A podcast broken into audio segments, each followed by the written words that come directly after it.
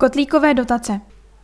Od 1. září 2022 budou moci být provozovány pouze kotle na pevná paliva odpovídající třetí nebo vyšší třídě dle normy ČSN EN 303-5. Občané využívající nevyhovující kotle ještě mohou využít dotace na výměnu starého kotle za nový zdroj vytápění.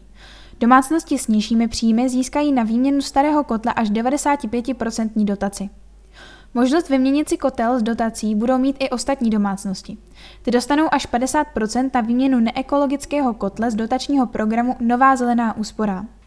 Bližší informace jsou k dispozici na webových stránkách. V případě zájmu město Příbram doporučuje vyplnit dotazníkový formulář pro zjištění předběžného zájmu o poskytnutí kotlíkové dotace 2021 plus ve Středočeském kraji. Jedná se pouze o průzkum předběžných zájemců o dotaci.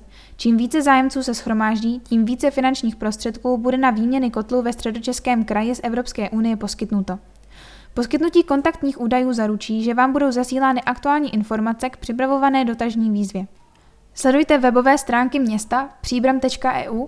V sekci Mohl by vás zajímat v části kotlíkové dotace budou průběžně aktualizované informace o obou dotačních programech. Zde naleznete i výše uvedený dotazník.